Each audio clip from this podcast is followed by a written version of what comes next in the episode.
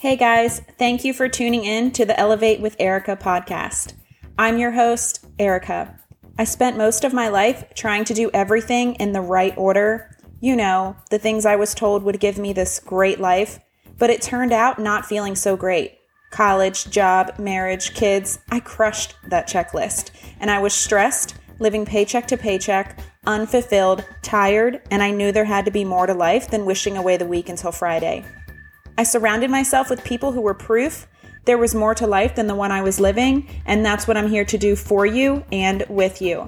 Do you need the inspiration to make big moves, to create a life that gets you excited?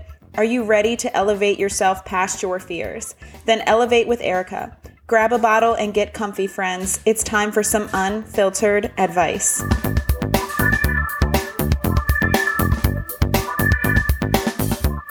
Hey guys, so it's been a few busy weeks since I recorded a podcast. I think the last time I recorded was before Punta Cana and before our camping trip to Deep Creek Lake. So I went from like all inclusive resort to a tent in the rain. Um, but both trips were a blast in their own ways. I am kind of glad to get back into some routine at home though. Today, I want to talk to you about how our thoughts shape our reality. And I want to start with this. Something really cool happened this week for my husband. He was promoted. Not something I've t- talked much about in my social, even though I'm super proud of him. But, you know, it wasn't my business to share. And also, I had to give him a chance to be the first one to tell his family. So, this means that he moves into a new division and also his hours change. Leading up to this promotion and chit chat of his potential change, he was so focused on what he was going to miss about what he was doing and who he worked with now. Something that comes very natural to me, though, and perhaps is one of my gifts I get to share with the world, is my ability to always see the positivity in situations right from the start. Sort of a survival mechanism I've developed through things I've been through. It doesn't mean I don't see the negative in situations. I think being able to see the negatives allows you to appreciate the positives even more so. So it may get on my husband's nerves or my friend's nerves, but if you tell me something negative, my mind is immediately working on its positive spin to push back to you. It's how I cope, push through, not live in negative spaces for too long. I've done nothing but root for him and point out what a blessing this is since we even knew it was a possibility he would be selective. I reminded him that every time he's been promoted or changed shifts, he's had these same thoughts and everything has propelled him to something greater. Growth is not comfortable. That's why so many stay stagnant. Everybody wants that 1% life, but few are willing to put in that 1% work ethic. I'm asking you today, what negative thoughts are you carrying with you every day without maybe even realizing it? Because negative thoughts are not just today is going to be a bad day. I hate my job. I can't stand my spouse. I'm a terrible mom. Negative thoughts are not always that obvious. Have you watched someone achieve something you would like to and thought, well, they did that because they're lucky? They have this, that, and the other.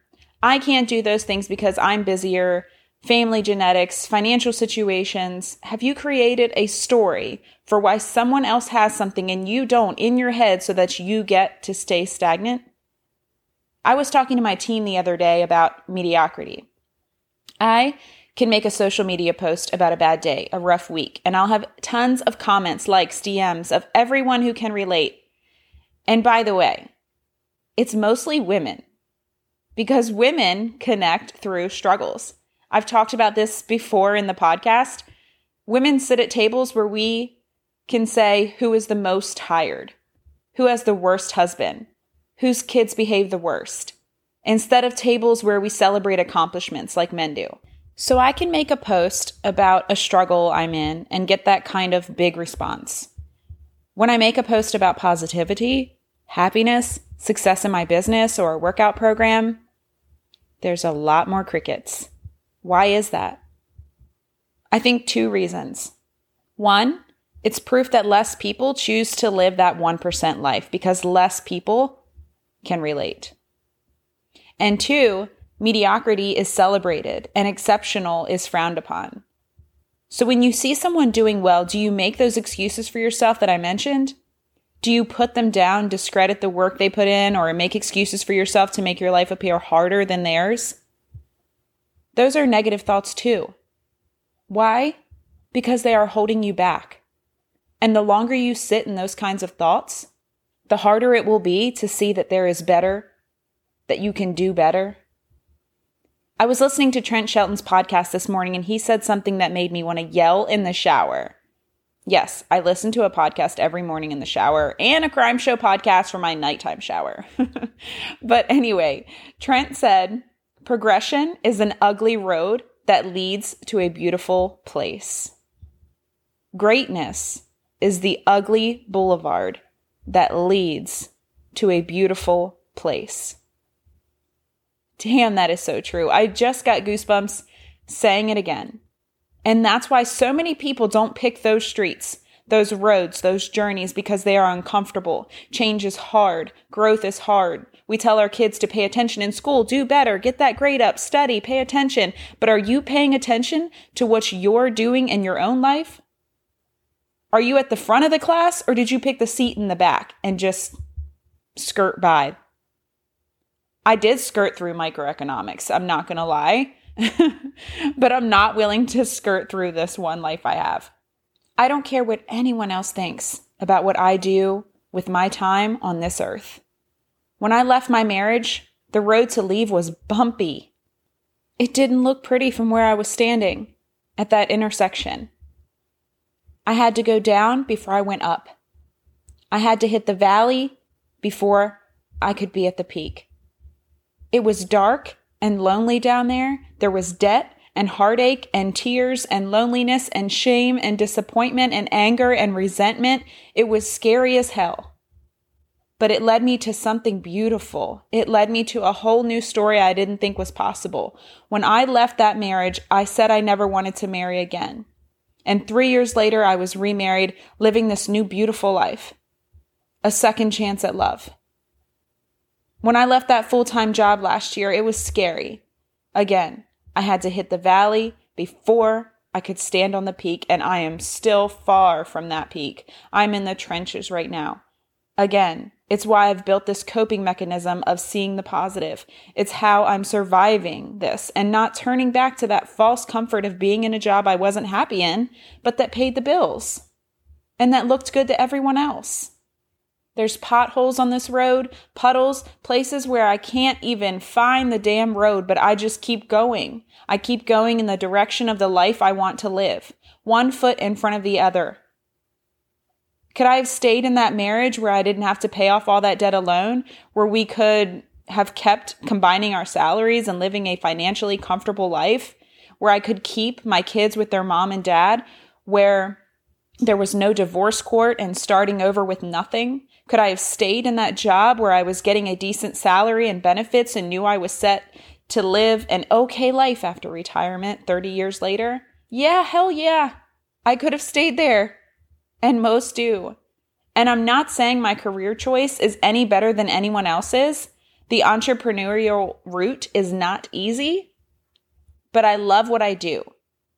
So, whatever your job is, I'm just saying, love what you do. I could have stayed on Comfy Street, but I decided to take Greatness Boulevard, as Trent would say, because I believe in my heart I have this higher purpose. I'm working for myself and my own success every day to be an example for my boys, but I'm also working for the people whose lives I know I'm meant to touch. I don't know how I'm supposed to completely yet, but I know I'm closer to my purpose than I was when I was on Comfy Street. I see these types of negative thoughts from people on their health and fitness journeys too. It's hard. I'm sore. I'm tired today. I ate like crap over the weekend. I drank too much last night. Those things are all a part of the journey, all a part of growing. The path to success is not beautiful. It's not perfect. You want a perfectly paved path, no bumps on the road. Then you stay on Easy Street. But if you're willing to keep pushing through towards your goals despite all obstacles, I promise your destination will be way more beautiful than that stagnant life of mediocrity. I want a beautiful life, not a mediocre one, don't you? You have to do extraordinary things to have an extraordinary life. And I know many of my life choices are not mainstream, but I don't want a mainstream life. There will be setbacks and dark, lonely valleys, but what will matter is if you still continue on that same path despite those things. Your negative thoughts are creating your reality. Choose your reality. It's up to you. Start talking to yourself differently. Start seeing other people's success as proof that you can too.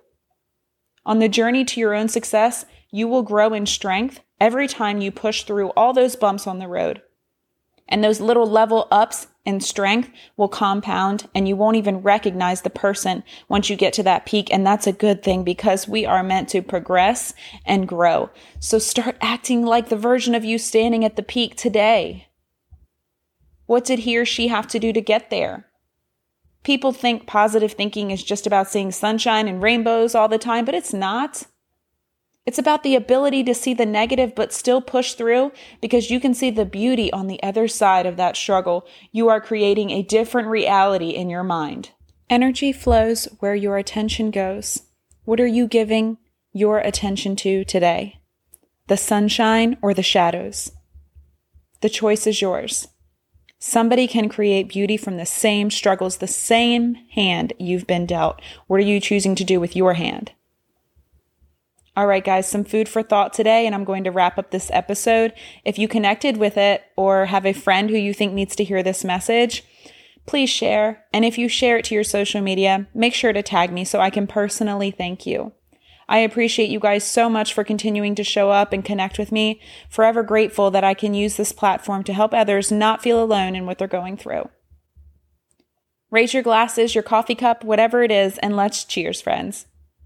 Cheers to training our mind, to finding the good on the road to greatness, to knowing that positivity is a choice and that the happiness in our lives depends on the quality of our thoughts.